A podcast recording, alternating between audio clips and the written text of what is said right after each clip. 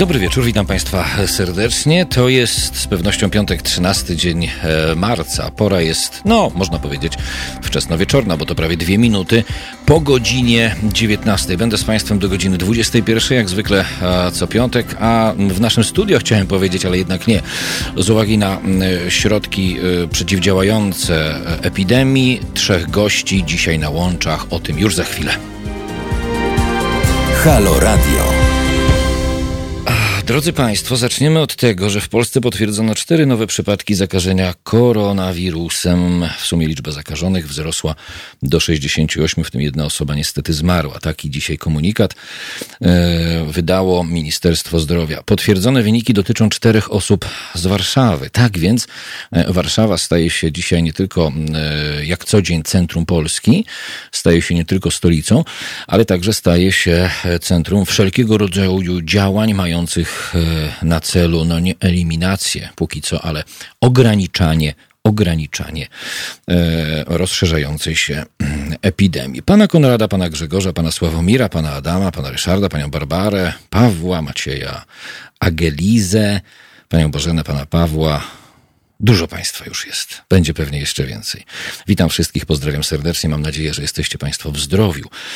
A co do zdrowia, to zatrzymajmy się na chwilę nad pewną bardzo istotną dla mnie kwestią. Dzisiaj część dnia wraz z moimi przyjaciółmi, drodzy Państwo, spędziłem na tym, żeby pomagać. Nie będę jak młody Heiser, nie będę tego wszystkiego pokazywać w społecznościówkach, bo to kwestia szeroko pojętej prywaty mojej i moich przyjaciół. Ktoś może powiedzieć, skoro prywaty, to po co o tym mówisz? Mówię o tym, proszę Państwa, ponieważ już od kilku dni mówimy o tym, żebyście nie zapominali o tych, których na co dzień jak przez mgłę widzicie, jak przez przyciemnione okulary bardzo często, bo to niestety taka nasza polska przypadłość, że nie dostrzegamy seniorów, nie dostrzegamy bardzo często starszych potrzebujących, a oni teraz szczególnie bardzo potrzebują naszej empatii i naszej pomocy, bo bardzo często zostają w tej sytuacji sami, bez tych nawet drobnych zakupów, które z pewnością powinny pojawić się gdzieś na ich półkach. Tak więc proponuję, żebyście dzisiaj Państwo podczas naszego spotkania nie tylko pomyśleli, komu ze swojego bezpośredniego bądź trochę dalszego sąsiedztwa ułatwić życie w tej trudnej dla nas wszystkich sytuacji, ale może będą też tacy, którzy już właśnie wykazali się taką szeroko pojętą empatią i rozpoczęli ten cały proces pomocy. Nie na chwilę, nie na moment, nie na kilka minut, tylko w takiej dłuższej nieco perspektywie. Mam nadzieję, że tak właśnie z Państwem będzie. Pamiętajcie, że dla seniorów, proszę Państwa, ten wirus jest niezwykle niebezpieczny. Ponieważ mam taką przypadłość, że bardzo często zaglądam poza polskie środki, jak to się ładnie kiedyś mówiło, masowego przekazu i poza media mainstreamowe, to mogę Państwu dzisiaj z pewnością powiedzieć, że oprócz osób starszych, również w niebezpieczeństwie są osoby, które mają problemy z sercem, problemy z krążeniem, bo jak się okazuje, najbardziej zagrożone nie są osoby z chorobami płuc, tylko te właśnie z sercem, z chorobami serca i z krążeniem. Skąd to wiem? Trochę czytam, proszę Państwa, trochę bardzo czytam, szczególnie czytam te treści w internecie, które nie są po polsku i dotyczą uznanych tytułów medycznych, albowiem na całym świecie trwają prace nad rozpracowaniem tego obrzydliwego wirusa i w bardzo wielu miejscach sieci po prostu trzeba do nich dotrzeć. Lekarze wymieniają się informacjami, nie swoimi opiniami, tylko informacjami, które pozyskali w drodze rozpracowywania tego cholerstwa. Pan Grzegorz pisze, dzisiaj drzwi przytrzymałem staruszce z laską. Liczy się? Nie chce mi się z panem gadać, panie Grzegorzu. Drodzy Państwo, drugą kwestią istotną do poruszenia jest kwestia żywotności tego wirusa. Ktoś może powiedzieć, że na przestrzeni ostatnich tygodni albo bardziej dni dowiedzieliśmy się wszystkiego. Okazuje się, że nie. W perspektywie każdych 24 godzin pojawiają się zupełnie nowe informacje. Jedną z nich jest już potwierdzona informacja, że w takiej dookólnej przestrzeni, czyli jesteśmy sobie na ulicy, gdziekolwiek na zewnątrz, na zewnętrzu, jak mówią niektórzy, wirus funkcjonuje do 3 godzin. Dla jasności, wirus nie porusza się sam, bo nie ma skrzydeł ani silnika.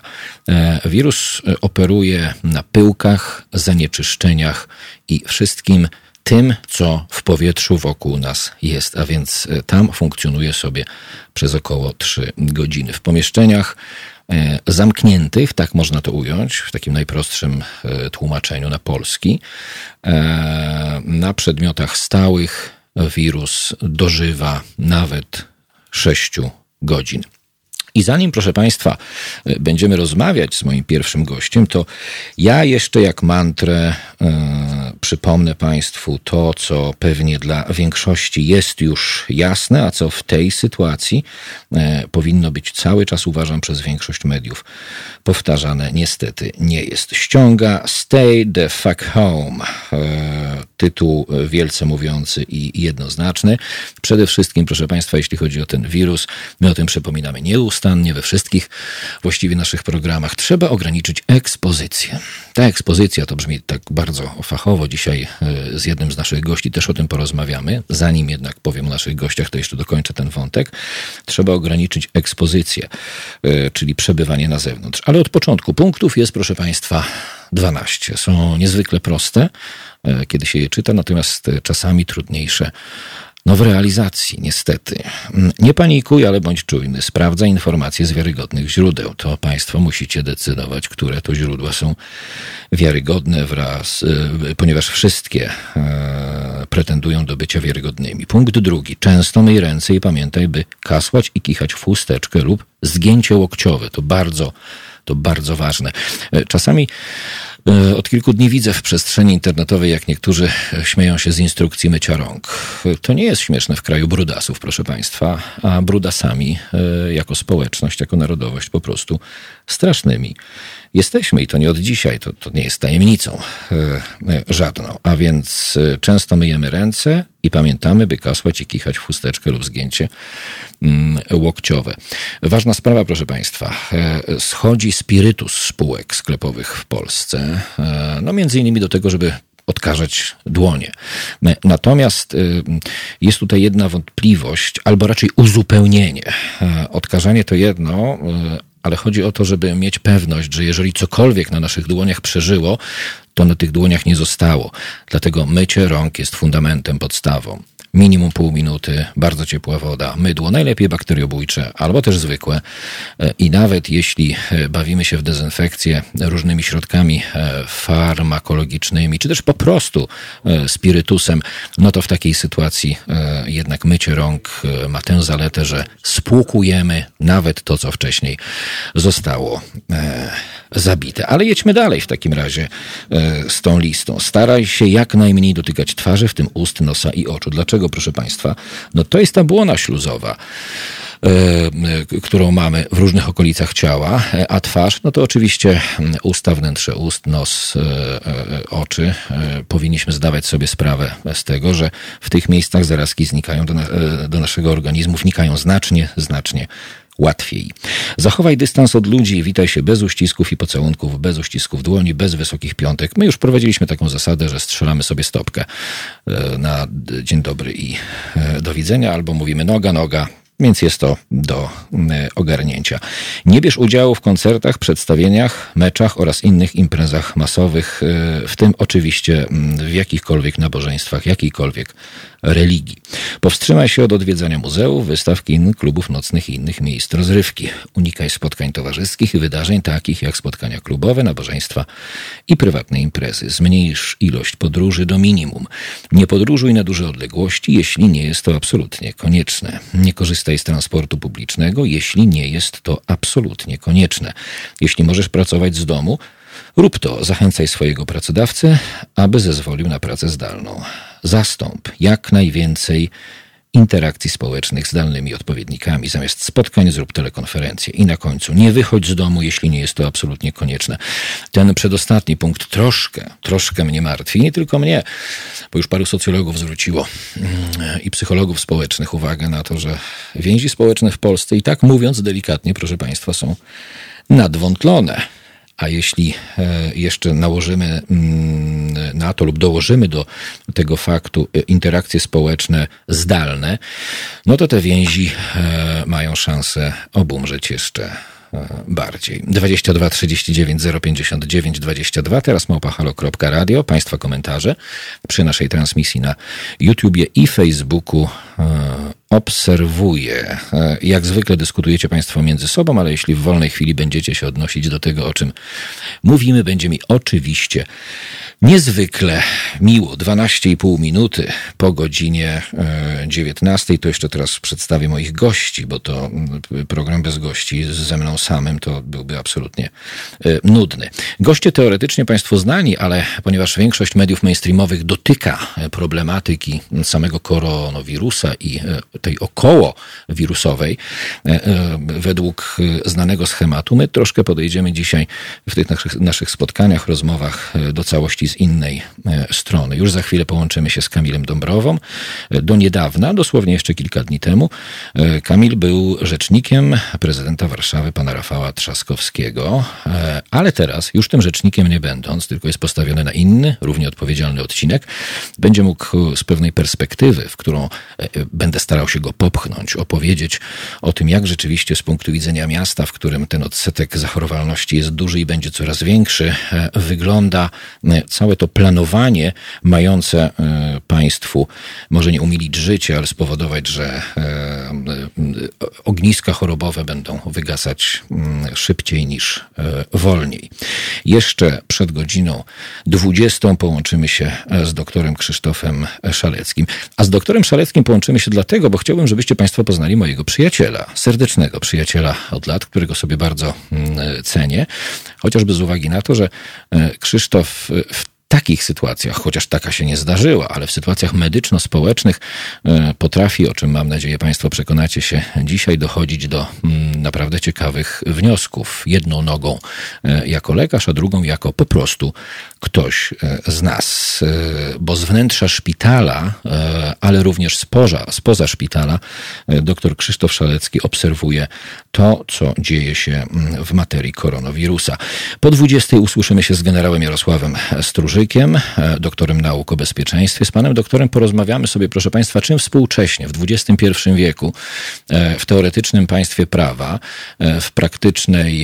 w praktycznym bezhołowiu tak naprawdę, gdzie partia władzy łamie wszelkie standardy związane z funkcjonowaniem tego demokratycznego państwa, czym może być i czym jest, może najpierw, a dopiero potem, czym może być ewentualny stan wyjątkowy i czy rzeczywiście do niego dojdzie, bo plotki oczywiście pojawiają się już od wczoraj na ten temat. 22 39 059 22, teraz @halo.radio. Państwa komentarze przy naszej transmisji na YouTubie i Facebooku. To, że będę rozmawiać z naszymi gośćmi, oznacza, że w każdej chwili możecie Państwo do tej rozmowy dołączyć. Będę za to absolutnie wdzięczny. I oczywiście wszystko, co dobre, dobrze się zaczyna. Tak więc informuję Państwa, o czym już być może niektórzy wiedzą. Dzisiaj o godzinie 13 była premiera naszego nowego programu w ramówce 13:15 piątek. Każdy piątek redaktor Marek Czyż jest gospodarzem tego dwugodzinnego pasma. Inni też już się niebawem pojawią i pamiętajcie Państwo, to od was, waszych znajomych, sąsiadów, przyjaciół i być może waszej rodziny. Zależy to, jak szybko i jak bardzo będzie rozwijał się projekt Halo Radia, dlatego uprasza się o to, żebyście w miarę swoich możliwości ten projekt, drodzy Państwo, wspomagali. 16 minut po godzinie 19, to zgodnie z obietnicą łączymy się z naszym pierwszym gościem, Kamil Dąbrowa. Jeszcze kilka dni temu rzecznik prezydenta miasta stołecznego Warszawy. Dobry wieczór, Kamilu. Dobry wieczór Państwu i dobry wieczór, Kubo. Bardzo mi miło Cię słyszeć. Jakiś to, powiedz, poważny odcinek przed Tobą teraz, zanim zaczniemy temat koronawirusa, bo tu Państwo pytają, że skoro jesteś byłym rzecznikiem, to co dalej? No, nowe zadania. Przede mną zadania związane z budowaniem strategii marki miasta stołecznego Warszawy i dbania o rozwój projektów internetowych.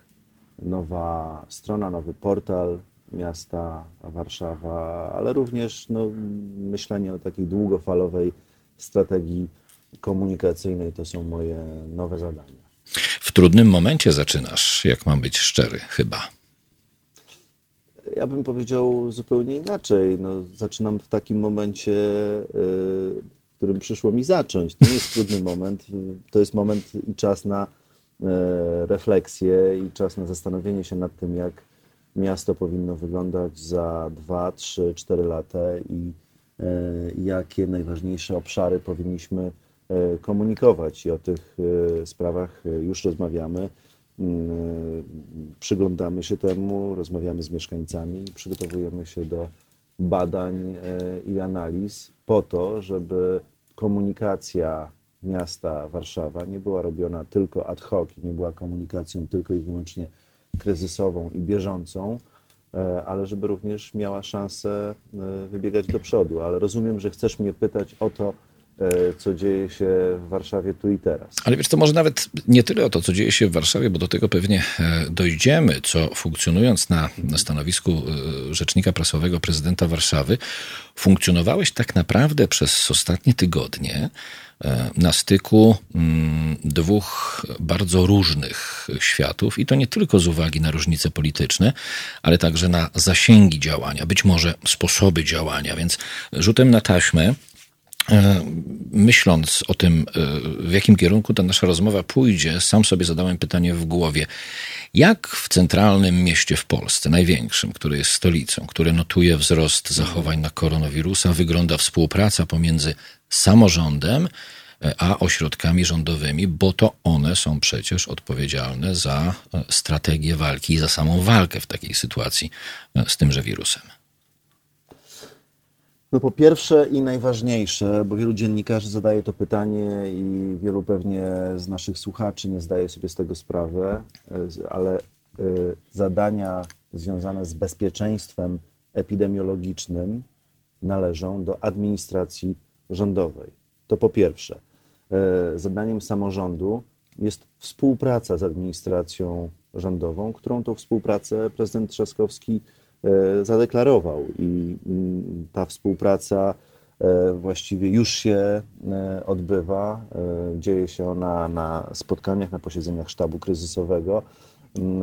Zapytałeś mnie, jak to wygląda w praktyce. W praktyce wygląda to tak, że my dzielimy jeden budynek, ponieważ ta część, w której mieści się ratusz i ta część, w której urzęduje prezydent miasta stołecznego Warszawy Rafał Trzaskowski, jest częścią dawnego Pałacu Przychodów i Skarbu, który mieści się przy Placu Bankowym, a drugą część zajmuje wojewoda, więc mówiąc wprost, ta współpraca musi być bardzo szybka, chociażby z tego względu, że dzielimy jeden budynek.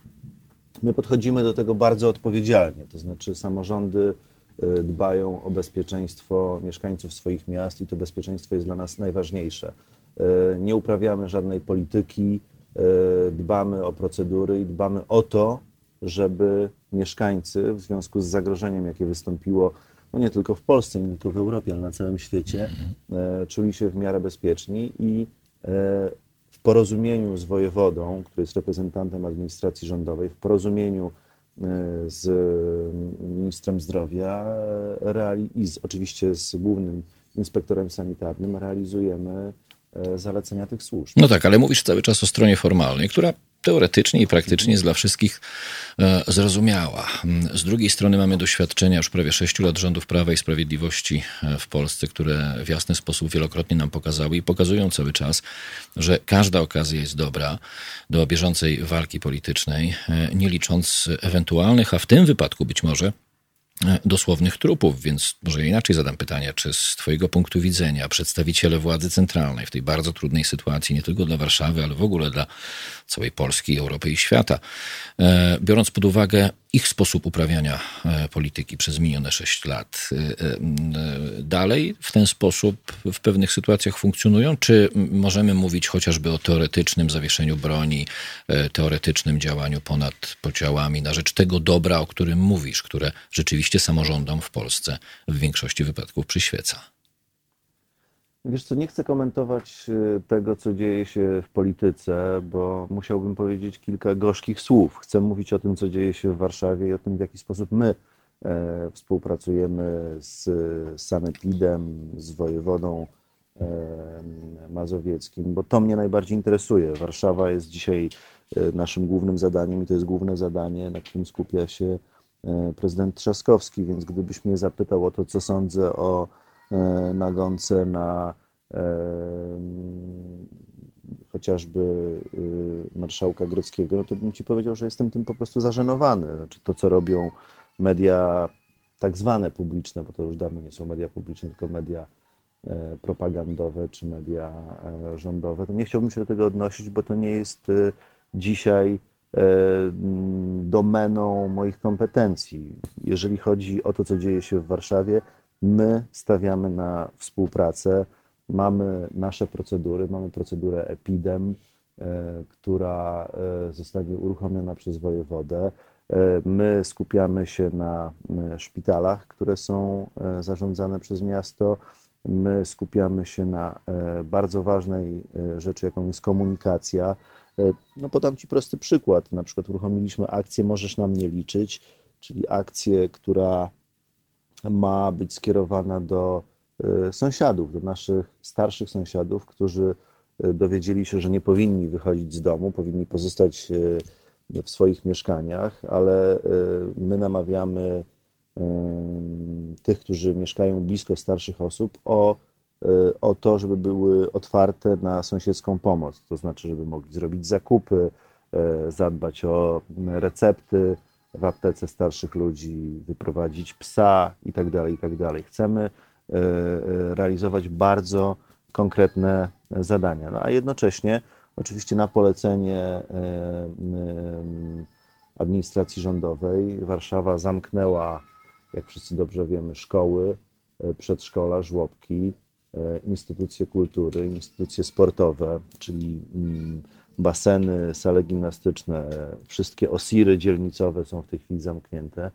No i można powiedzieć, że miasto czeka na rozwój wypadków, czyli my realizujemy nasze konkretne zadania, współpracujemy z administracją rządową i nie oglądamy się na dużą politykę, bo chcemy pomagać mieszkańcom, znaczy nie chcemy być małostkowi. W tym wypadku uważamy, że wszystkie ręce na pokład, ciężko pracujemy, analizujemy sytuację i jesteśmy przygotowani na rozwój wypadków. Oczywiście, no tutaj pojawiają się pytania, czy szpitale są w odpowiedni sposób doposażone. Już dzisiaj mogę powiedzieć, że nie i my to sygnalizowaliśmy. Prosiliśmy o doposażenie tych szpitali miejskich i mamy nadzieję, że tak szybko jak to możliwe to się stanie, no ale te rzeczy i ta dziedzina zależy od właśnie administracji rządowej i nie należy do kompetencji samorządu. Samorządy chcą współpracować, chcą dbać o bezpieczeństwo mieszkańców i o ich zdrowie. A obserwując to, jak w tych ostatnich kilkunastu dniach funkcjonuje administracja rządowa, może nie tylko w Warszawie, ale w Polsce, zapytałbym, czy staje na wysokości zadania, ale tutaj czuję tak intuicyjnie. Ale znowu namawiasz mnie na rozmowę o dużej polityce. Ja chcę rozmawiać o Warszawie, o bezpieczeństwie mieszkańców i o tym, w jaki sposób możemy pomagać. Wiesz dlaczego? Na tym skupiamy. Skupiamy się na tym, żeby transport miejski funkcjonował normalnie, żeby w należyty sposób były odkażane wszystkie elementy, z którymi stykają się mieszkańcy Warszawy i ci, którzy do nas przyjeżdżają, którzy na co dzień korzystają z transportu miejskiego.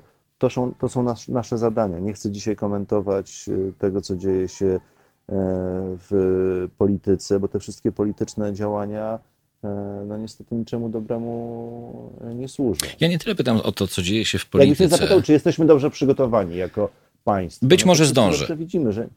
Być może zdążę o to jeszcze zapytać, ale jesteśmy twoim zdaniem, jak już zacząłeś ten temat? No, wydaje mi się, że nie. Sygnały, które płyną ze szpitali miejskich, które są niedoposażone, sygnały, które płyną od samego ministra Szumowskiego, który mówi, że będziemy potrzebowali wielu respiratorów, a tych respiratorów brakuje już w tej chwili, znaczy w tej chwili jeszcze nie, no ale prolongując rozwój zachorowań i potrzeby, jakie stoją przed, i wyzwania, jakie stoją przed nami, no to wiemy o tym, że nie. Czy rząd zdąży doposażyć szpitale, czy zdąży zaopatrzyć chociażby w maski, odpowiednie maski, personel medyczny, odpowiednie stroje, dezynfekcje itd., itd. Tego nie wiem, odpowiednie ubrania. Proszę Państwa, cały czas możecie komentować to, co mówi jeszcze do niedawna pan rzecznik prezydenta stołecznego, miasta stołecznego Warszawy, Rafała Trzaskowskiego. Pani Anna na przykład pisze, właśnie jest orędzie prezydenta, ogłoszono stan zagrożenia epidemiologicznego, wprowadzają tymczasowe granice. Co ty na to? No o tym długo się mówiło, tak jak zapewne ty i tak jak wielu naszych kolegów dziennikarzy odebraliśmy wiele pytań od znajomych, przyjaciół, rodziny, czy nasze miasta będą zamknięte. Ja się odnoszę do faktów, mówię oficjalnie o tym, że żadnej takiej informacji my jako miasto nie otrzymaliśmy. Natomiast stan zagrożenia epidemiologicznego i to, co się znajdzie w tym rozporządzeniu, czy też dekrecie, no zapewne, ale tego nie wiem, bo nie czytałem go, będzie pozwalało na wprowadzanie rozmaitych ograniczeń, również ograniczeń w tak zwanym przemieszczaniu się, swobodnym przemieszczaniu się, czy podróżowaniu. I to jest to słynne pytanie o to, czy Warszawa będzie zamknięta. Administracja rządowa dzisiaj oficjalnie, czytałem na Twitterze komunikat Kancelarii Prezesa Rady Ministrów, uspokajał, Warszawa nie będzie zamknięta, ale to jest informacja z dzisiaj, z piątku. Nie wiem, jak ta informacja będzie brzmiała w niedzielę wieczorem. Sytuacja jest bardzo mocno dynamiczna, to właściwie z godziny na godzinę wszystko się zmienia. Powiedz mi, z perspektywy miasta, nie będę wchodzić teraz w polską politykę, jest bardzo duży rozdźwięk już na terenie Europy w reakcji na koronawirusa. Są państwa, które potrafiły nawet w materii miejskiej zreflektować się bardzo wcześnie, podjąć działania. No a są Włochy wraz z poszczególnymi prowincjami i miastami, gdzie przybrało to bardzo zły obrót. Z czego twoim zdaniem wynika ta reakcja w działaniu? Trudno mi dokładnie odpowiedzieć, z czego wynika reakcja w działaniu Włochów, ale mogę się domyślać, wielokrotnie odwiedzałem ten kraj. Włosi są bardzo specyficzni, mają swój stosunek do rzeczywistości, swoją towarzyskość i chęć bycia ze sobą, wychodzenia wieczorami do restauracji, do barów i trudno mi tutaj analizować dokładnie sytuację włoską, która jest bardzo skomplikowana. Pewnie na analizy tego, co stało się w Polsce, jest jeszcze za wcześnie, ale wydaje mi się, że gdyby środki ostrożności i bezpieczeństwa, o które również my apelowaliśmy,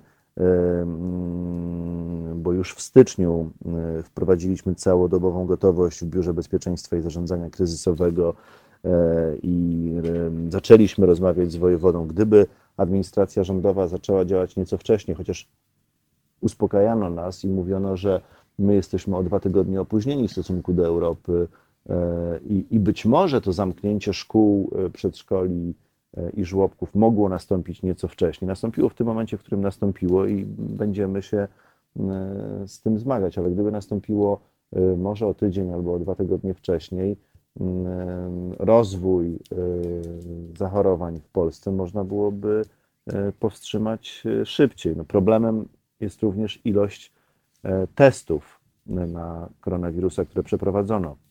Chociażby w porównaniu z Niemcami. Oczywiście Niemcy to jest znacznie większa populacja niż Polska, ale w przeliczeniu na jednego mieszkańca tych testów w Niemczech przeprowadzono znacznie więcej, a tam zachorowań jest o wiele więcej. Myślę, że w tej chwili jesteśmy jeszcze przed, i to mówią wszyscy eksperci, i ja o tym słyszałem, słuchając ich na naszych posiedzeniach sztabu kryzysowego, jesteśmy przed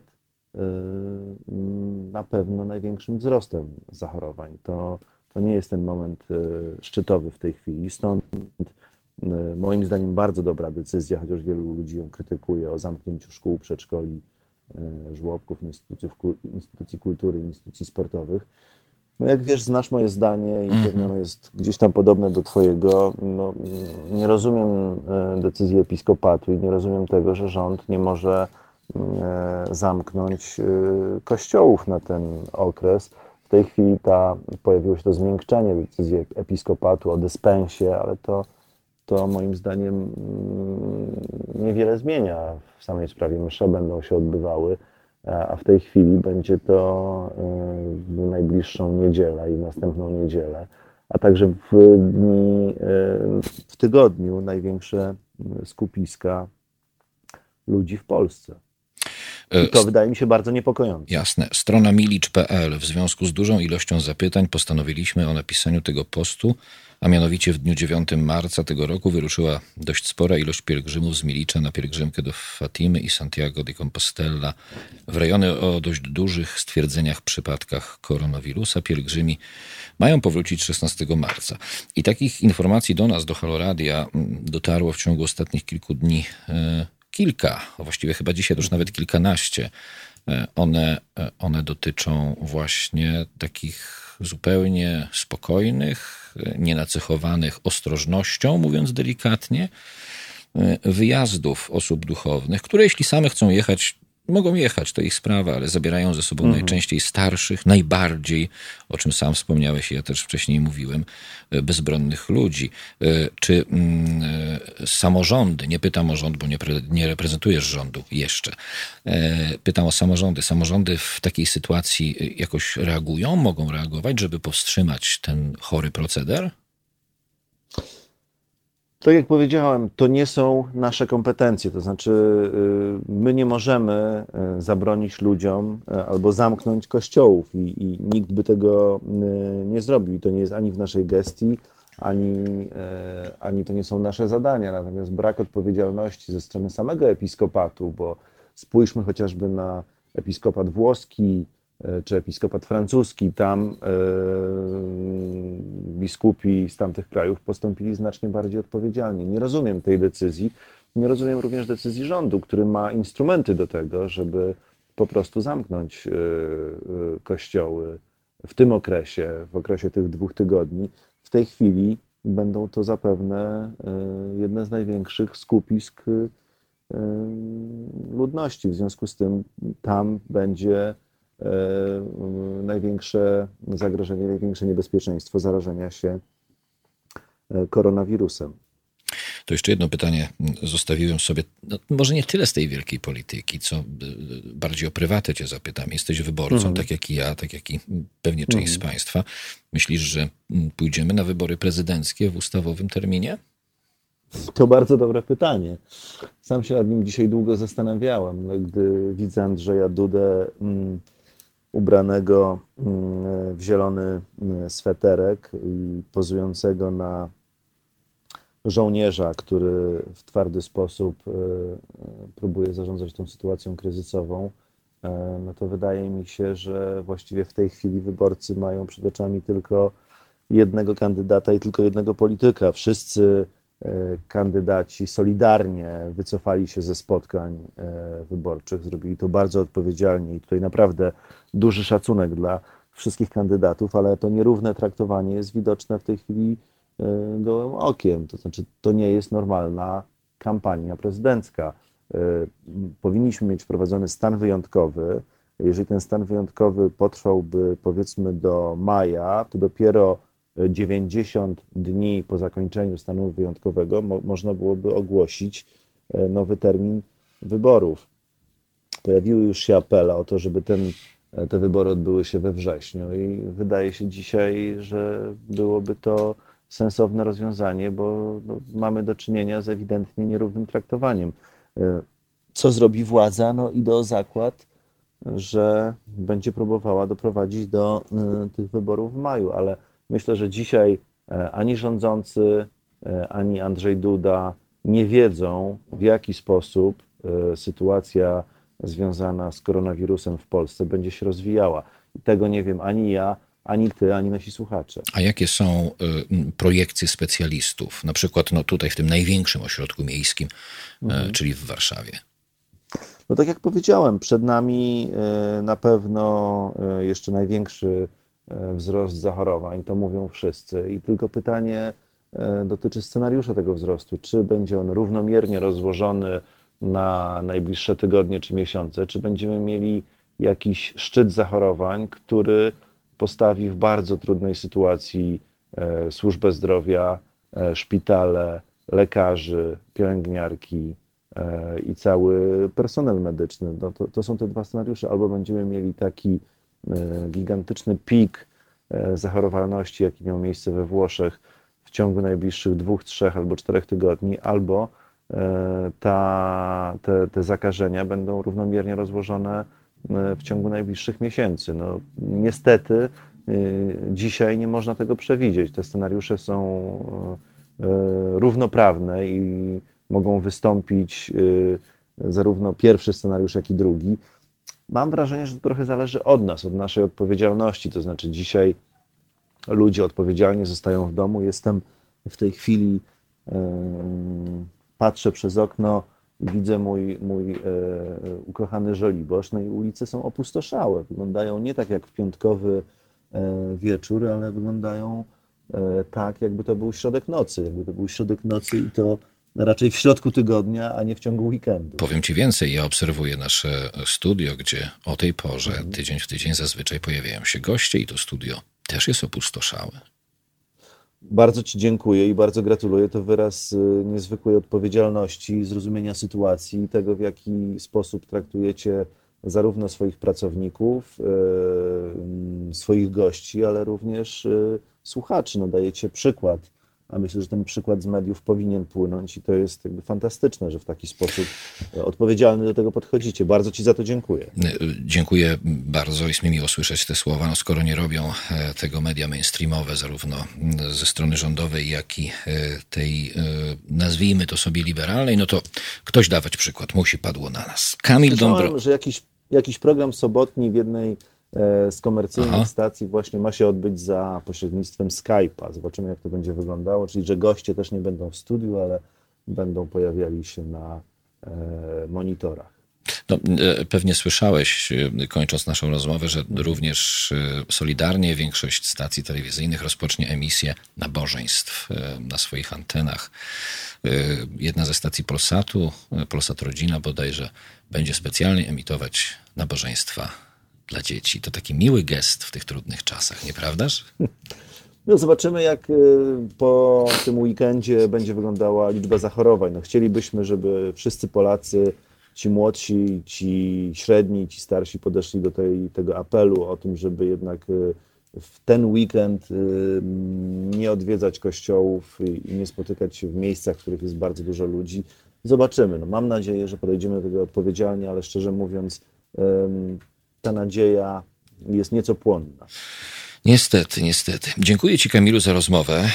Bądźmy w kontakcie po weekendzie. Bardzo ci dziękuję i wszystkiego dobrego życzę tobie i słuchaczom Halo Radio. Państwa i moim gościem był Kamil Dąbrowa, były rzecznik prezydenta Warszawy, a obecnie zastępca szefa Biura Promocji Miasta Stołecznego Warszawy. Dobrze powiedziałem?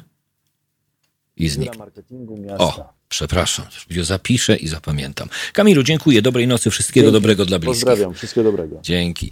20 minut do godziny 20, proszę państwa, zostało. Patrzę na państwa komentarze i generalnie muszę powiedzieć, iż jestem zadowolony, że humory państwu w tej sytuacji dopisują. Mam nadzieję, że pamiętacie o tych absolutnie fundamentalnych, podstawowych zasadach zdrowego rozsądku, można powiedzieć, które powinny nas w tych trudnych dniach cechować. Dostępne są one na przykład na naszym profilu facebookowym, haloradiowym. Tam jest ta wklejka z 12 zasadami. Jeszcze ją dzisiaj przed godziną 21 na pewno przytoczymy. Właśnie przeczytałem, pisze Konrad, że msze się nie odbędą.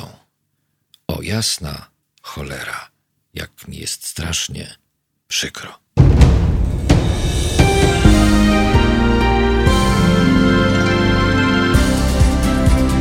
Halo Radio. Pierwsze radio z wizją.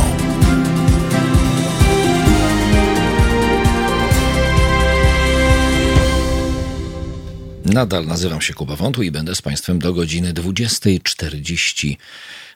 Proszę Państwa, przypominam 22 39 059 22, teraz @halo.radio i Państwa komentarze przy naszej transmisji na YouTubie i Facebooku. Druga fala naszych słuchaczek i słuchaczy przybyła. Witam Państwa bardzo ciepło i bardzo serdecznie. Tymczasem rząd wprowadza stan zagrożenia epidemicznego. Zdecydowaliśmy się na wprowadzenie stanu zagrożenia epidemicznego, co pozwala nakładać niezbędne ograniczenia dla przeciwdziałania rozprzestrzeniania się koronawirusa, tak powiedział premier Mateusz Morawiecki. Będziemy wprowadzali pełne kontrole na wszystkich polskich granicach. Można powiedzieć o tymczasowym przywróceniu granic. Poinformował premier ponadto, że po przekroczeniu granicy polscy obywatele zostaną skierowani na 14-dniową kwarantannę. To potrzeba było aż tego stanu, żeby kierować tych, którzy przekraczają polską granicę, bo jeszcze 2 dni temu witałem moich przyjaciół na warszawskim lotnisku. Moi znajomi też w ciągu ostatnich dni odbierali swoich przyjaciół z lotniska i radośnie wszyscy wtapiali się w tkankę miasta. Ograniczona zostanie działalność galerii handlowych, zostanie zawieszona działalność sklepów innych niż spożywcze czy drogerie. Premier podkreślił, że nie będą zamykane sklepy. Zawieszona zostanie natomiast działalność pubów, restauracji, kasyn, kawiarni. Będą one mogły świadczyć tylko usługi dowozowe. Zgromadzenia do 50 osób mogą się odbywać powyżej tej liczby. Nie dotyczy to wszystkich miejsc, w których ludzie mogliby się gromadzić, tak powiedział premier. No, zobaczymy, czy premier polskiego rządu będzie w stanie przeciwstawić się kościelnej huncie w naszym kraju, która w sposób właściwie formalny od 30 lat w Polsce sprawuje władzę. A teraz zgodnie z obietnicą przedstawiam Państwu mojego serdecznego przyjaciela, doktora Krzysztofa Szaleckiego. Dobry wieczór, Krzysiu. Witaj, Kubo. Witam Cię serdecznie. Państwa. Dzięki, że znalazłeś czas, żeby z nami chwilę porozmawiać, albowiem jest ku temu powód. Znam Cię od lat i mam świadomość, jak duża empatia wobec pacjentów Twoich własnych i w ogóle wobec ludzi Cię cechuje. Zastanawia mnie, jak patrząc z jednej strony z perspektywy lekarza i szpitala, a z drugiej strony takiego zwyczajnego podatnika i obywatela postrzegasz rozwój tej sytuacji w Polsce. To zadam pytanie wprost. Polski system ochrony zdrowia będzie w stanie opanować tę epidemię w Polsce w jakiś sensowny sposób, czy będziemy raczej podzielać włoski scenariusz, Twoim zdaniem? Dziękuję za zaproszenie. Wiesz co, to jest pytanie, na które tak naprawdę trudno odpowiedzieć, bo mamy do czynienia z sytuacją, na którą nie da się przygotować. I żaden system, ani włoski, ani koreański, ani chiński, wyjściowo nie był przygotowany, bo gdybyśmy chcieli być przygotowani cały czas na wszystkie możliwe epidemie, to przeznaczalibyśmy nie tak jak w Polsce 4,5 czy w Europie 6, 7, 10% na ochronę zdrowia, ale 50% PKB. Więc najważniejsze są teraz te dni, które są przed nami i dynamiczna reakcja na to, co się dzieje. Donoszą z kolei mi moi znajomi funkcjonujący w szpitalach, że są takie przypadki, gdzie duża jednostka, tak powiedzmy, szpitalna, na przykład w Warszawie, posiada na wyposażeniu kilkaset maseczek nakładanych na twarz. To zdecydowanie chyba za mało. Tak, szczęśliwie na teraz jeszcze nigdzie nie zabrakło maseczek i miejmy nadzieję, że te niedobory będą na bieżąco uzupełniane. Natomiast legendarne znikające maseczki, legendarny znikający płyn do dezynfekcji jest prawdą.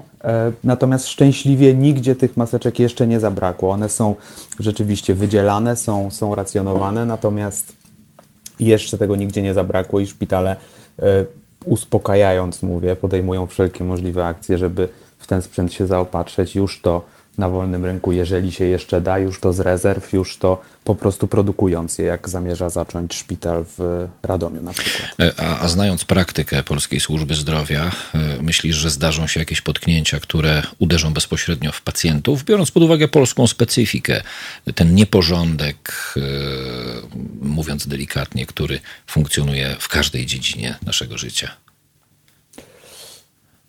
Wiesz, jeśli tylko my jako lekarze będziemy mogli działać i będziemy mieć do tego siły i środki, czyli jeśli epidemia nie rozniesie się na personel, no bo to też jest tak naprawdę największe ryzyko, że na pewnym etapie zabraknie personelu, to dopóki nie osiągniemy tego momentu wysycenia pojemności polskich szpitali, wszystko będzie ok. Natomiast poza tą granicą system załamie się wszędzie. Tak jak załamuje się we Włoszech właśnie, tak samo załamałby się w Stanach, w Niemczech i w każdym innym kraju. Bo dlatego tak ważne jest to, co dzieje się teraz, czyli apel o niewychodzenie z domu, nierozprzestrzenianie infekcji, bo na teraz tak naprawdę wszyscy jesteśmy lekarzami i od tego naszego postępowania będzie zależało, czy wzrost zachorowań będzie na tyle dynamiczny, że pojemność szpitali zostanie przekroczona, czy też nie. Czy i w jakiej sytuacji personel medyczny może odmówić pracy? To trudne pytanie tak naprawdę. To się tak naprawdę w historii polskiej służby zdrowia zdarzyło chyba tylko przy protestach i to nigdy nie dotyczyło ludzi z bezpośrednim zagrożeniem życia. No ale tak, wejdę ci w słowo. O nas, lekarzy i o pielęgniarki, jestem raczej spokojny. A jeśli na przykład nie będzie... Wolę dmuchać na zimne i patrzeć krytycznie na rzeczywistość. Jeśli na przykład nie będzie wystarczającej ilości osobistego sprzętu, który będzie w stanie przygotować personel do kontaktu z chorymi, no to logika wskazuje, że należałoby w trosce o własne zdrowie, a w konsekwencji swoich bliskich, odmówić w takiej sytuacji pracy. No tak, to jest już katastroficzna wizja i miejmy nadzieję, że nikt nie będzie musiał stawić czoła takiemu dylematowi, bo to jest najgorsze, co może spotkać lekarza, czyli konieczność odmówienia komuś. Natomiast pierwsza zasada każdej pomocy medycznej jest taka, że zdrowie i bezpieczeństwo personelu jest na pierwszym miejscu, bo jeden lekarz czy pielęgniarka wykluczony z łańcucha opieki to jest x kolejnych pacjentów, którym nie zostanie udzielona pomoc. Powiem Państwu, że znając doktora Krzyśka, możecie w pełni wierzyć w te słowa, które słyszycie, bo jestem w stanie powiedzieć, że nie byłbyś nawet ostatnim, który odszedłby od łóżka pacjenta w najbardziej newralgicznej sytuacji. Takie mam przynajmniej pojęcie i intuicja mi mówi, że się nie mylę. Dość tego słodzenia, przynajmniej na chwilę. Jak patrzysz wokół siebie na pacjentów w szpitalu, którzy są w tym szpitalu z zupełnie innych powodów, to masz też taki pryzmat, mam takie wrażenie, żeby stwierdzić, jak w ogóle ludzie, szczególnie chorzy, podchodzą do dodatkowego ryzyka, prawda? Bo mamy tutaj problemy związane z krążeniem, z sercem, a więc jest to już grupa podwyższonego ryzyka. Mamy ludzi z problemami płucnymi, też grupa podwyższonego ryzyka. Pacjenci zachowują spokój, czy raczej jest niepokój, biorąc pod uwagę, jakie informacje do nich dochodzą, dotyczące chociażby jakości polskiego systemu opieki zdrowotnej. Wiesz, jest tak naprawdę uzasadniony niepokój zarażeniem się. Ja, jak wiesz doskonale Państwo, nie jestem neurochirurgiem, więc moi pacjenci są niejako spoza tej grupy narażonej. Najbardziej ja nie mam zbyt dużej styczności z pacjentami z infekcjami. Natomiast nasi pacjenci do zabiegów planowych, my odbieramy sporo telefonów z zapytaniami, czy to jest bezpieczne, czy można się zgłaszać. Część chorych odwołuje swoje zabiegi, przekładając je na inny termin, właśnie z obawy przed infekcjami i jest to w pełni zrozumiałe z ich strony, bo najważniejsze jest to, żeby czuć się bezpiecznie i komfortowo, szczególnie jeśli ma się być poddanym operacji. Rzut okiem na media mainstreamowe. Przed chwilą mówiłem Państwu, że premier wprowadza stan zagrożenia epidemicznego, a teraz w telewizji narodowej, publicznej najnowszy sondaż prezydencki pokazujący, kto jakie ma szanse. No to jest właśnie to państwo. Coś się zmieniło? Nie, nic się nie zmieniło. Wszystko jest na dobrej dla reżimu, jak to mamy w zwyczaju mówić drodze. Stan zagrożenia epidemicznego. Mówi się też o stanie wyjątkowym. Dzisiaj po 20 będziemy z generałem Stróżykiem jeszcze o tej kwestii rozmawiać. Czy w pracy lekarzy i personelu medycznego stan zagrożenia epidemicznego coś fundamentalnie zmienia? Na chwilę obecną my cały czas czekamy na wytyczne co do dalszego postępowania. Na razie planowe zabiegi jeszcze nie są odwoływane. Natomiast ponieważ, tak jak powiedziałem na samym początku, z taką sytuacją jeszcze nigdy nie mieliśmy do czynienia. W związku z czym wszystko odkrywa się niejako od nowa i każde postępowanie jest czymś nowym, więc my cały czas oczekujemy na komunikaty z ministerstwa na temat tego, jak mamy funkcjonować. Wiadomo już, że część szpitali została przekształcona w szpitale zakaźne. Pacjenci stamtąd przenoszeni są do innych jednostek. A ci, którzy wymagają hospitalizacji, ci, którzy nie wymagają, wypisywani są do domu, więc na pewno przez najbliższe tygodnie służba zdrowia nie będzie funkcjonowała tak, jak gdyby nic się nie stało. I wiadomo, że w jakiś sposób odbije się to na funkcjonowaniu służby zdrowia, na przykład na oczekiwaniu na zabiegi, na oczekiwaniu w poradniach, etc., etc. A kiedy twoim zdaniem, mam oczywiście świadomość, że nie wiemy, jak będą wyglądały najbliższe tygodnie, ale pewnie, powiem tak, wy lekarze pewnie o tym dyskutujecie i zastanawiacie się nad tym, kiedy sytuacja w takim kraju jak Polska, biorąc pod uwagę całe otoczenie Polski, może zacząć wracać do normy? Bardzo trudno powiedzieć, ponieważ tak naprawdę nie wiemy, jak rozwinie się sytuacja. Wiemy, że w Chinach, gdzie tych infekcji było najwięcej, sytuacja już teraz wraca do normy, czyli mamy, powiedzmy, 2 miesiące. A we Włoszech nie zapowiada się jeszcze przez długi czas, żeby zaczęła do normy wracać. Pytanie, którym scenariuszem pójdziemy. Dlatego tak naprawdę z mojej osobistej perspektywy, im większe restrykcje zostaną wprowadzone teraz, tym lepiej. To jeszcze powiedz, jak to jest z twojej perspektywy, bo takie dwie wartości mam liczbowe. Polska 1700 testów, Niemcy prawie 250 000. No, to chyba wiesz, to nie potrzebuje chyba komentarza, prawda? Cóż, należy pamiętać, że jesteśmy cały czas mimo autostrad, mimo programów socjalnych biednym krajem na dorobku i nasza służba zdrowia jest również biedna.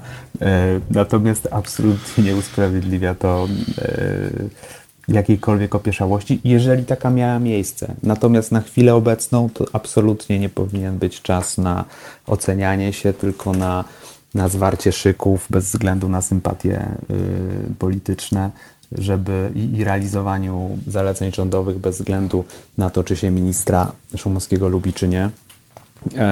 Bo to są tak naprawdę, bo to jest jedyna droga.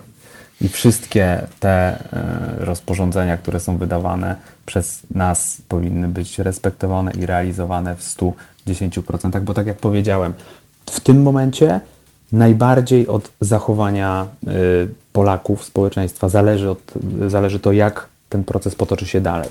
W tym momencie to nie jest kwestia tego, ile testów zostanie zrobione lub nie, tylko w jaki sposób my będziemy między sobą transmitować tego wirusa.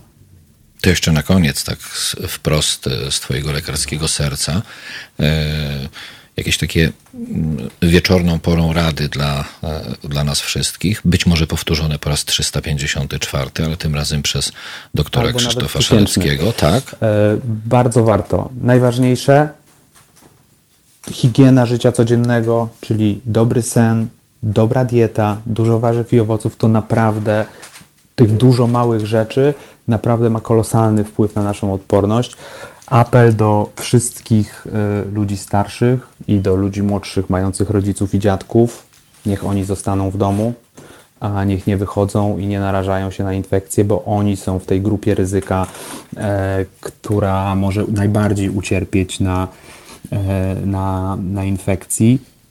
Mycie rąk mydłem jest skuteczne w unieszkodliwieniu wirusa. Pamiętajmy o tym, róbmy to.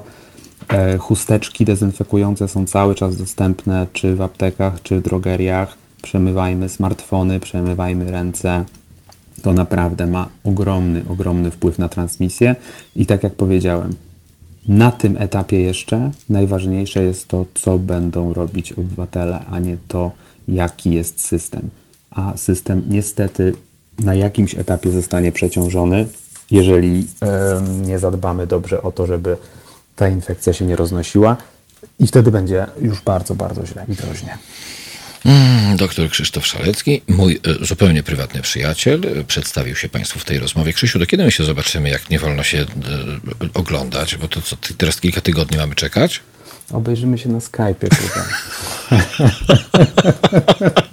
Dziękuję Ci pięknie.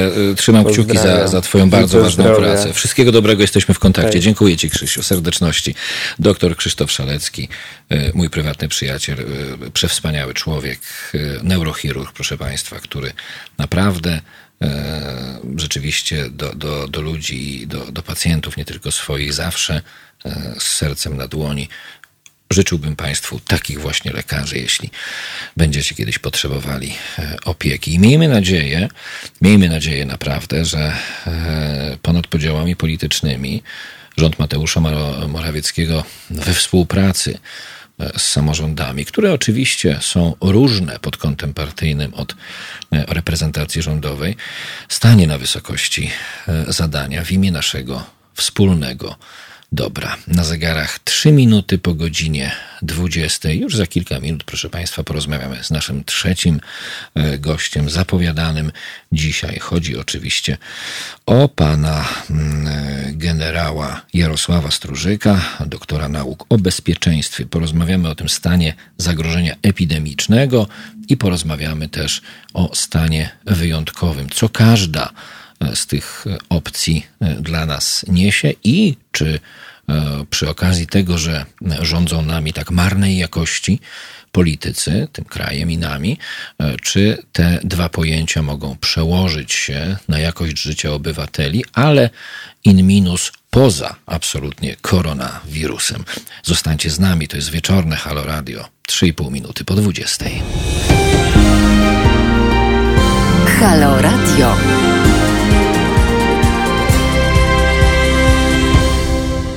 Witam Państwa, jest 16 minut po godzinie 20 i to jest ciąg dalszy naszego dzisiejszego piątkowego wieczornego spotkania 22 39 059 22, choć od początku naszego dzisiejszego spotkania widzę, że jakoś tak łatwiej się Państwu rozmawia, chyba że ktoś ma wątpliwości, iż rozmowa telefoniczna może przenosić koronawirusa. Póki co jeszcze tego nie udowodniono.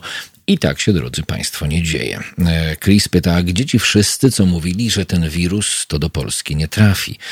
Pewnie blisko miejsca, albo dokładnie w tym samym miejscu, w którym przy okazji epidemii koronawirusa są antyszczepionkowcy. Teraz będą mieć grobowy raj na ziemi z pewnością. No ale tutaj nie do końca jest się z czego śmiać. Patrzę oczywiście na Państwa komentarze przy naszej transmisji na YouTubie i Facebooku. I widzę generalnie w przestrzeni internetowej niezwykłą popularność hashtagu zostań w domu. I zgoda to ograniczenie ekspozycji, o której mówił przed chwilą dr Krzysiek Szalecki, jest jak najbardziej na miejscu, ale żebyśmy też nie popadali, proszę Państwa, w paranoję, bo o tym i mówił Kamil Dąbrowa i dr Krzysztof Szalecki. Ważne jest, żebyśmy nie schowali w domu swojej empatii, szczególnie wobec seniorów, szczególnie wobec osób starszych, bo sztuką oczywiście nie jest zająć się własną rodziną. To coś zupełnie normalnego, miejmy nadzieję, we wszystkich przypadkach, ale sztuką jest tę troskę i empatię roztoczyć po prostu na ludzi, którzy są wokół, są naszymi bliskimi, dalszymi sąsiadami i bardzo często pozostają z tą niezwykle trudną sytuacją sami, a najgorsze, kiedy pozostają ze strachem i nie mają nawet kogo złapać za rękę, choćby w gumowej albo nylonowej, bo takie też są, rękawiczce. Tak więc pamiętajcie Państwo o tych, których być może macie za ścianą. Jeśli Wy im nie pomożecie, to nikt po prostu im nie pomoże. 22 39 059 22, teraz @halo.radio, 18 minut po godzinie 20 i zgodnie z moją obietnicą pora na naszego ostatniego dzisiaj gościa, a jak to w horrorach Johna Carpentera jest taka zasada, najlepsze zachowali na koniec, więc oto w prawie pełnej okazałości duchowej, intelektualnej, no nie fizycznie, bo takie są ograniczenia, generał Jarosław Stróżyk, doktor nauk o bezpieczeństwie. Dobry wieczór, panie generale.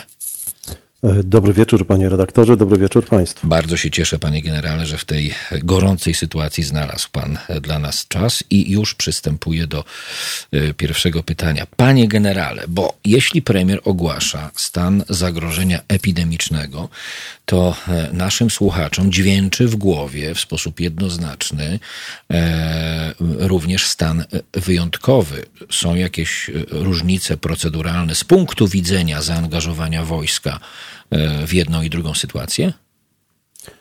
No na tym etapie na pewno są różnice polegające na tym, że jednak wojsko nie jest w pełni zaangażowane w działanie w przypadku rzeczywiście kryzysu czy też zagrożenia epidemicznego. Oczywiście nam wszystkie, czy stanu epidemicznego, my niestety w Polsce mamy skojarzenia wszyscy ze stanem wojennym, czyli pamiętajmy, to skojarzenie absolutnie jakby ekstremalne, ale no jednak przeżyliśmy te kolejne prawie 30 lat, czy już przepraszam, 40 lat od stanu wojennego i jednak czas się przyzwyczaić, że są pewne momenty, kiedy pewne momenty, w których potrzebne jest jednak wzmożenie służb porządkowych, wzmożenie wojska. Oczywiście jest to kwestia zaufania do rządu i zaufania do wszystkich służb, czy działają skutecznie, czy przede wszystkim były przygotowane na taką ewentualność. W mojej ocenie, zachowując oczywiście wszystkie proporcje, to jednak musimy spojrzeć na to bardzo krytycznie. Widzimy pewne braki, wszyscy gdzieś oglądamy różne informacje z różnych miejsc w Polsce. Mamy pewne informacje, że rzeczywiście szpitale nie są zaopatrzone tak, aby przetrwać samodzielnie dłuższe okresy niż na przykład kilka dni. Także widzimy, że państwo jednak w jakimś stopniu nie domaga i nie jesteśmy chyba jednak zdziwieni taką konstatacją. Natomiast rzeczywiście no ta epidemia czy też pandemia ogłoszona przez Światową Organizację Zdrowia dotyczy wszystkich państw. Też oczywiście musimy być w jakimś stopniu, zachować spokój. Tak jak zapewne wszyscy radiosłuchacze mieli czy doświadczyli w ostatnich dniach, być może dzisiaj jeszcze w zdwojonej sile plotek wszystkich ludzi, którzy znają się na epidemiach, tych wszystkich, bo okazuje się, że wszyscy z nas mają gdzieś dobre źródła dziennikarzy, czy to radiowych, czy telewizyjnych oczywiście, czy też w służbach i widzimy, jak łatwo jednak rozregulować społeczeństwo i to jest chyba najważniejsza konkluzja, przynajmniej z dzisiejszego dnia, że musimy mieć wypracowane mechanizmy tak, aby nie ulegać pewnym fake newsom. W takiej sytuacji to trochę jak w sytuacji kiedyś alarmowej w wojsku, jeżeli jest ogłaszany alarm, najważniejszy wbrew pozorom jest spokój.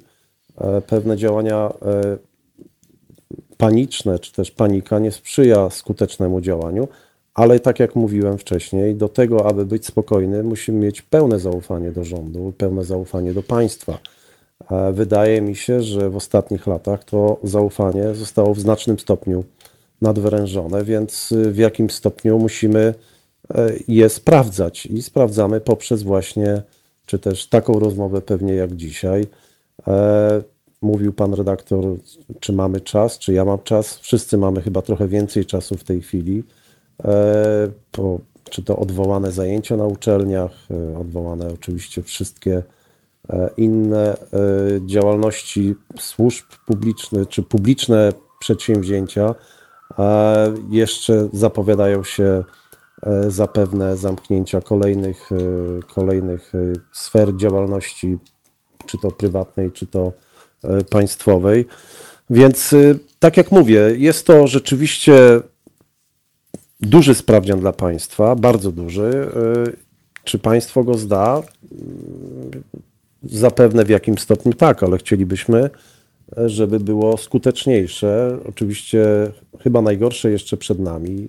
Wszyscy fachowcy, ja nie jestem epidemiologiem oczywiście, natomiast wszyscy fachowcy na podstawie tego, co się działo i w Chinach, i we Włoszech, i również w innych państwach, w Belgii, w Niemczech, w Danii, wiemy, że zasadniczy wzrost zachorowań mamy jeszcze przed sobą. Chociaż, no musimy to powiedzieć i mówią to wszyscy, u nas jakby jednak tych zachorowań może być mniej, ponieważ jest znacznie mniej robionych testów, więc to trochę tak, że jak z chorobą czasami niektórzy nie chcą się zbadać, żeby nie wiedzieć, że są chorzy, ale oczywiście to inna skala, ale jednak jeżeli państwo nie wykonuje takiej liczby testów w przeliczeniu na mieszkańców, jak w innych państwach regionu, Europy czy świata, to rzeczywiście tych zachorowań może być mniej.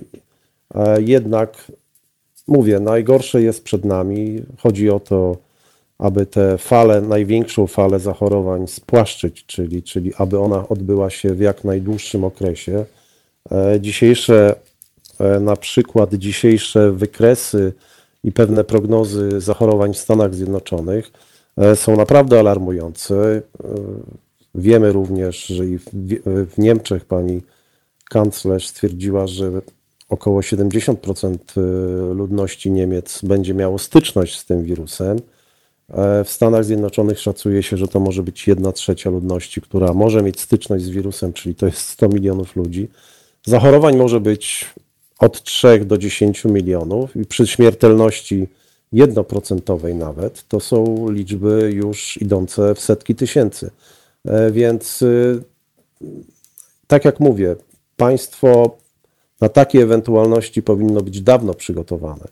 Więc jeżeli słyszymy, że nie ma zapasów płynów dezynfekujących i zlecane jest to Orlenowi dopiero w momencie zaistnienia kryzysu i bodajże Orlen rozpoczyna produkcję takiego płynu w stosownych ilościach, czy dzisiaj, czy w najbliższych dniach, to wiemy, że państwo nie jest przygotowane jako struktura.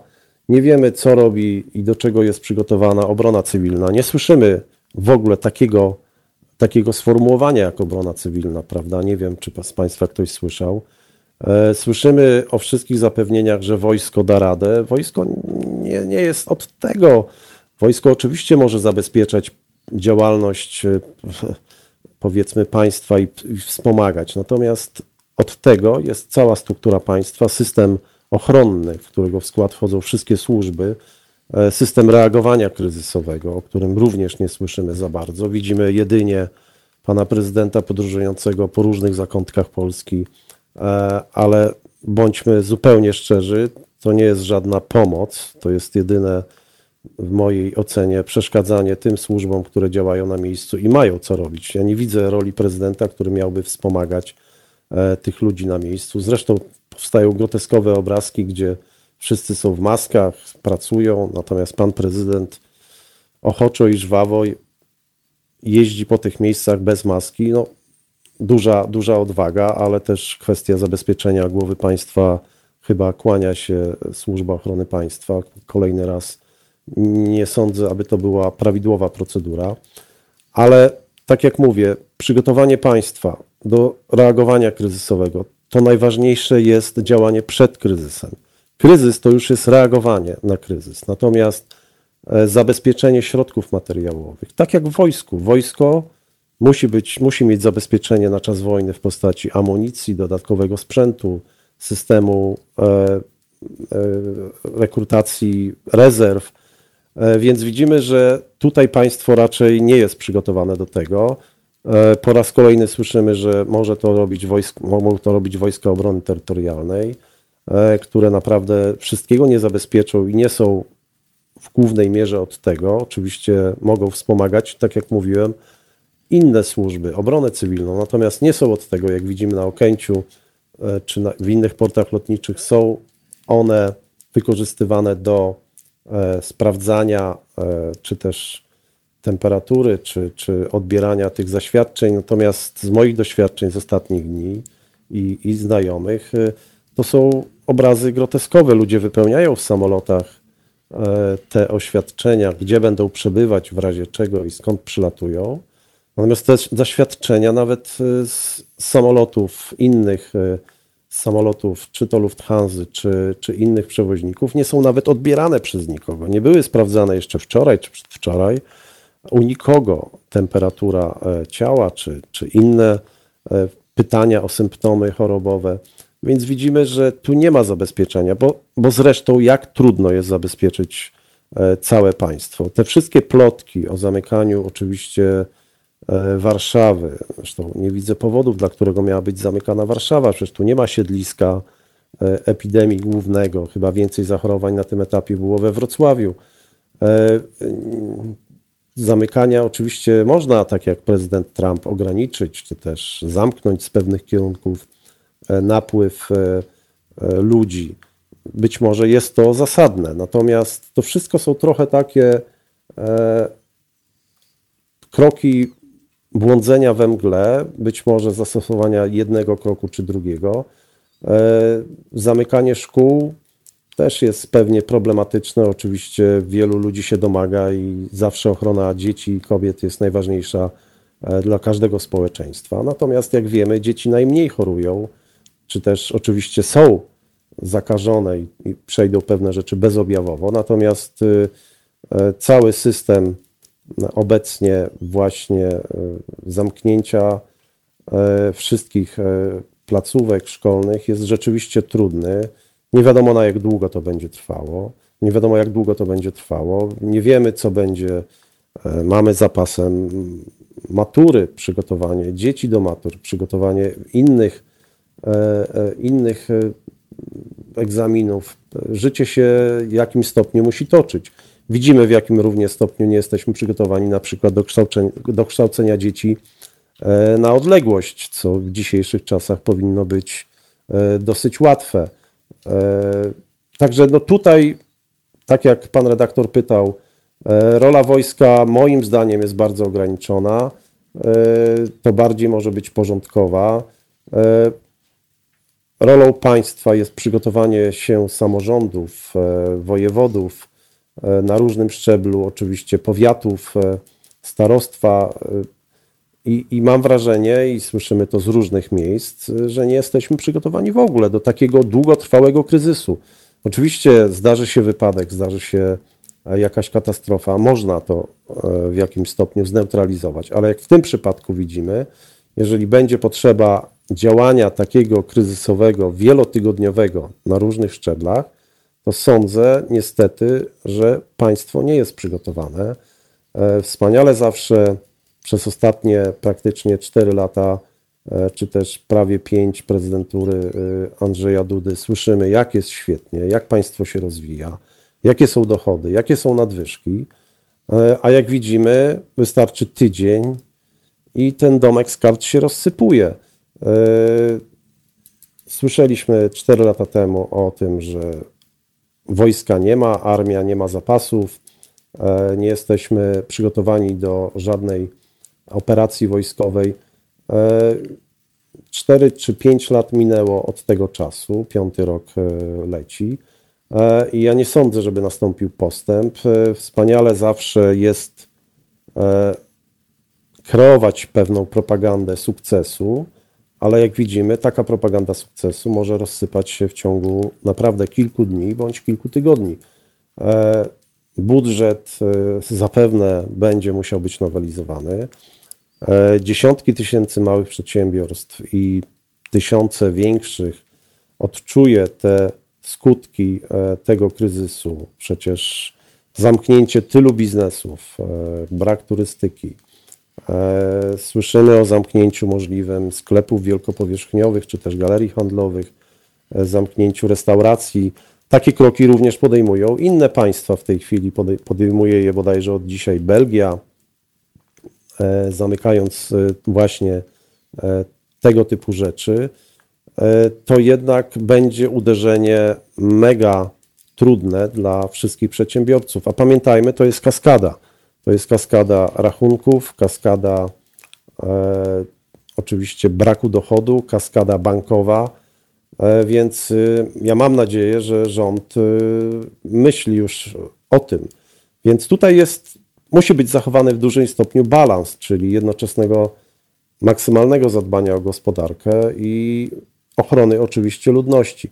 Ale tak jak Pan mówił we wstępie, to zamknięcie w domach, oczywiście widzimy, co się dzieje, można w praktyce oglądać telewizję, jedynie nie będzie tu również żadnych audycji sportowych, meczów w najbliższych tygodniach i zapewne miesiącach, więc jesteśmy w absolutnie nowej sytuacji. Ale jednocześnie chciałbym jedną rzecz podkreślić. O tych plotkach, o tych fake newsach, które rozchodzą się w tempie błyskawicy i to również rząd powinien zbadać w trybie natychmiastowym. Jak takie plotki się rozchodzą? Chciałbym powiedzieć, że dzisiaj widzimy, że te media społecznościowe, wszelkie komunikatory, służą jednak do rozsiewania plotek. Ja dzisiaj otrzymałem dziesiątki pytań i to jest najgorsze, że od ludzi na naprawdę wysokich szczeblach, czy też wcześniej kariery, czy też na wysokich szczeblach jakiejś pozycji społecznej, oczywiście nie umieszczając nikomu, ale chciałoby się, żeby jednak pewni ludzie mniej wierzyli w tego typu plotki. Z drugiej jednak strony oczywiście to, co mówiłem, jest to o tyle uzasadnione, że mamy ograniczone zaufanie do tego rządu, który przedstawia ten kraj, naszą Polskę, jako kraj miodem i mlekiem płynący, któremu wszyscy zazdroszczą, któremu Niemcy zazdroszczą, kopiują nasze rozwiązania, co po prostu nie jest prawdą. I tu następuje twarde zderzenie z rzeczywistością.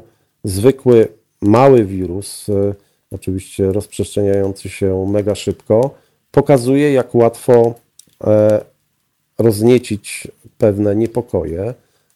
Sądzę, że w takim przypadku, jak tu mówiłem kiedyś, Putin sobie gdzieś wychodzi z sauny, z bani, obserwuje sobie takie sytuacje, analizuje je i patrzy w przyszłość, jak właśnie tego typu rzeczy. Rosja jest mistrzem wykorzystywania takich zdarzeń. Pamiętajmy, że jeszcze w latach 80. w przypadku AIDS, które oczywiście zakażeniem wirusem HIV w tamtych czasach było to wszystko przecież też początkowym stadium. Rosjanie prowadzili tak zwaną operację infekcja, której twierdzili, że to jest wirus z tajnego laboratorium amerykańskiego. Robili to z dużym sukcesem. Oczywiście mieli trudności z rozpowszechnianiem takiej wiedzy, ale robili to również poprzez sympozja medyczne, poprzez również rozsiewanie plotek w pewnych krajach. I te plotki trwały nawet do lat 2000. W Afryce było takie przekonanie, że to jest amerykański wirus rozsiewany specjalnie przez wojsko. Więc to jest trudność. Fake newsy. Ja zachęcam w ostatnich dniach, czy pisałem to wcześniej, ale Fundacji Międzynarodowej Instytutu Społeczeństwa Obywatelskiego. Można sobie przeczytać, co ja na ten temat piszę. Piszę, jak Rosjanie kiedyś to robili, jak właśnie próbują rozedrgać pewien system, aby do nikogo nie mieć zaufania. Głównym ich przeciwnikiem zawsze byli dziennikarze, wiarygodni dziennikarze oczywiście, którzy obiektywnie przekazują informacje i zawsze starali się zachwiać zaufanie do tych mediów poprzez jedno pytanie. Ci państwo, dziennikarze nie są wybierani przez nikogo. My mamy w jakimś stopniu zaufanie jako wybrani w jakichś wyborach, natomiast kim są dziennikarze? Więc to jest ta ostoja. Więc to jest też ta trudność ostatnich lat, kiedy jak wiemy, wielu dziennikarzy w praktyce nie jest dziennikarzami, ale propagandystami. Oj, panie generale, no przyznam szczerze, że przynajmniej część naszych słuchaczy, słuchaczek i słuchaczy zgadza się z panem, no bo pojawiają się takie opinie, że kilka zacytuję. Jak tu ufać takiemu rządowi po tych wszystkich latach? Pojawiają się też opinie dotyczące tego, że no, w państwie niewiele rzeczy dobrze działa, więc o czym tu mówić w przypadku takiego zagrożenia, jakie w tej chwili nadciągnęła? Przecież nigdy tego nie testowaliśmy. Znaczy tak, dług w narodzie nie umiera, to jest pewne, co do tego nie ma wątpliwości. Natomiast cały czas pozostaje otwartą sprawą to, czy ta sytuacja, straszna sytuacja dla nas wszystkich, dla całej Europy i świata, nie zostanie w jakiś sposób politycznie wykorzystana przez partię władzy, która nie ma żadnych hamulców w żadnej sytuacji, to już przez te minione lata pokazała, bo powrócę do pytania, które dzisiaj pojawiło się po godzinie 19. No przecież nie jest chyba wiadome, panie generale, czy wybory prezydenckie odbędą się w konstytucyjnym terminie. No rzeczywiście, tak jak pan zauważył, to jest ta trudność tej sytuacji. Oczywiście wydaje mi się jednak, że musimy działać dla Polski, mówiąc górnolotnie w wielu miejscach, działając, tak jak pan mówił, dla tych ludzi starszych, pomagać im. Przecież nie robimy czegoś przeciwko Polsce oczywiście, ale mamy rzeczywiście ograniczone zaufanie po tylu latach. Właśnie z tego powodu mamy dopiero początek tego kryzysu, absolutny początek tego kryzysu. Tak jak mówiłem, konsekwencje będą odczuwane na wielu polach. Więc stąd też przecież bodajże sprzed 2 dni atak na sklepy i praktycznie to wszystko wynika z braku zaufania do rządu. Przecież wielu ludzi śmiało się w jakimś stopniu, że wracamy do lat 80. Wielu momentach tych ostatnich 4 lat mówiliśmy o propagandzie sukcesu z lat 70. telewizji Macieja Szymańskiego z lat 80. Zawsze wszystkie trudności były przejściowe, prawda? Ja mówię, miałem lat naście, ale oczywiście człowiek był chłonny i wszystko widział. I mówiliśmy, że w tej warstwie propagandowej zbliżyliśmy się w ocenie wielu osób do lat 70. zwłaszcza. Propagandy Gierka, wszystkiego dobrobytu, a potem jest zderzenie z brutalną rzeczywistością. Nawet przy tym zachowaniu oczywiście, przy zachowaniu proporcji, że dotyczy to wszystkich państw, ale właśnie jeżeli występuje ktoś z rządu w telewizji i mówi, jest dobrze, spokojnie, proszę się nie bać, wszystkiego mamy w bród, to no właśnie, dokładnie wielu ludzi myśli odwrotnie i szturmuje te sklepy. Tak jak to mówię, miało miejsce i wielu z Państwa zapewne też to robiło i wczoraj, i przedwczoraj. Wierzę, że polska gospodarka jednak stoi prywatnym biznesem i ten prywatny biznes, to jest ta przewaga z lat 80., 70., jest w stanie zapewnić towary na półki w odpowiednim czasie. Ale z drugiej strony ten segment jest bardzo zagrożony, szczególnie małych przedsiębiorców.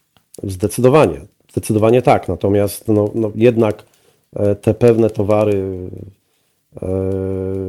sądzę, że jednak będą obecne na półkach.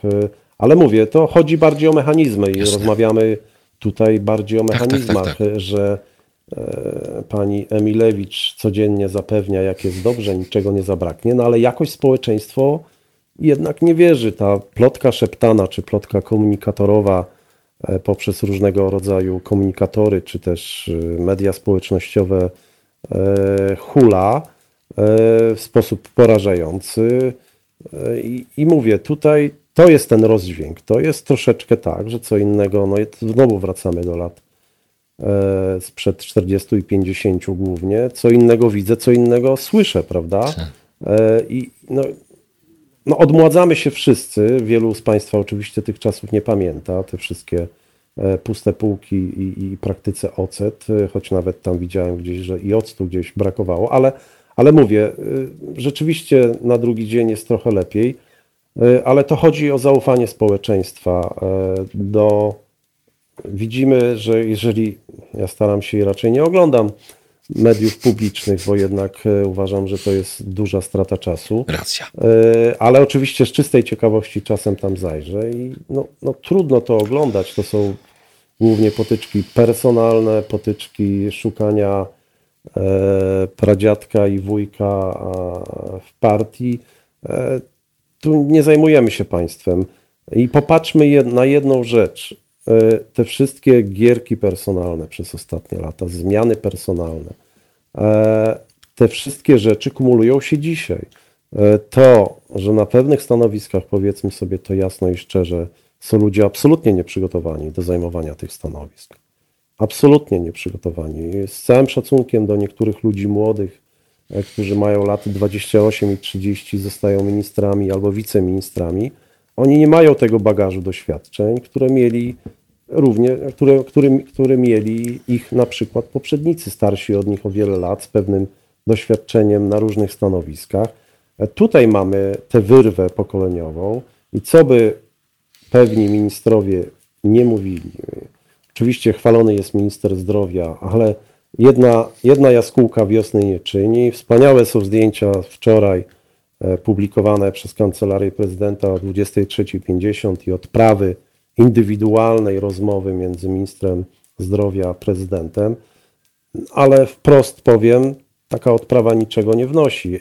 To, co pan mówił, tego typu rzeczy, wydaje mi się, że jednak rząd nadmiernie znowu chce wykorzystać, czy oczywiście tutaj bardziej prezydent albo rząd wspomagać prezydenta, bo ja nie wiem, jakie ma prezydent prerogatywy do tego, przydzieli więcej pieniędzy, on tych pieniędzy nie ma. Wniesie do Sejmu nową ustawę. Nie pamiętam, aby wnosił je w ostatnich 5 latach. To jest absolutnie propagandowe zagranie. Narady jakieś nocne, pokazywanie sobie dokumentów. Od tego nie będziemy zdrowsi, od tego nie będziemy bezpieczniejsi. Panie generale, dziękuję dzisiaj za tę rozmowę. Z uwagą przysłuchiwałem się temu, co miał pan do powiedzenia. Zobaczymy, jak będzie się sytuacja rozwijać i będziemy pana jeszcze na pewno niepokoić. Możemy się tak zachowajmy spokój i róbmy swoje dla dobra Polski. Tak też się staramy. Generał Jarosław Stróżyk, doktor nauk o bezpieczeństwie. Dziękuję. Dobrej nocy, panie generale, dla pana i pańskiej rodziny. Do usłyszenia. Dziękuję. Proszę państwa, 14 minut do godziny 21. To jeszcze na koniec patrzę na państwa komentarze. Jeden z tych komentarzy dotyczył, że jedna z sieci w końcu wprowadziła limity na mydło. Może ogólnie wprowadzić limity na wszystko, pisze Charlie, bo ludzie tonami wywożą wszystko jak leci, a nie myślą, że drugiemu zabraknie. Pamiętajcie o tych drugich, szczególnie seniorach, za ścianą, jedną, drugą albo trzecią. Dziękuję za dzisiejsze spotkanie. Już za kilkanaście minut pojawi się nasz kolega redakcyjny, który będzie z pewnością miał dla państwa interesujących gości w swoim portfolio. Mowa oczywiście o Radku Grucy. Proszę państwa, ja dziękuję. Słyszę się z wami za tydzień po godzinie 19 i jak zwykle upraszam, wspomagajcie Halo Radio, bo bez was ten projekt nie będzie się rozwijać. Dobrej nocy. Halo Radio. Cześć, nazywam się Janusz Panasewicz, wspieram medium obywatelskie. Fundacja Obywatelska zbiera kasę po prostu na to medium. Chcemy być wolni od polityki, od słupków oglądalności, od cenzury, od walki o jakieś tam polityczne wybory przed każdymi wyborami, obiecanki, cacanki, te wszystkie rzeczy, które nas po prostu złoszczą. Rozmawiajmy o nas, o naszych sprawach, o ważnych sprawach. Ja co miesiąc wspieram to i będę wspierał finansowo media, które są niezależne. I Kuba Wątły, który to gwarantuje, obserwuję go od lat, jest oczywiście bardzo bezpośredni. Czasami doprowadza ludzi do szału, jest bezkompromisowy, ale jest on sam w sobie jedyny, niepowtarzalny i po prostu ja mu ufam i zachęcam was do tego. Wspierajcie medium obywatelskie. Jestem z wami. www.halo.radio/SOS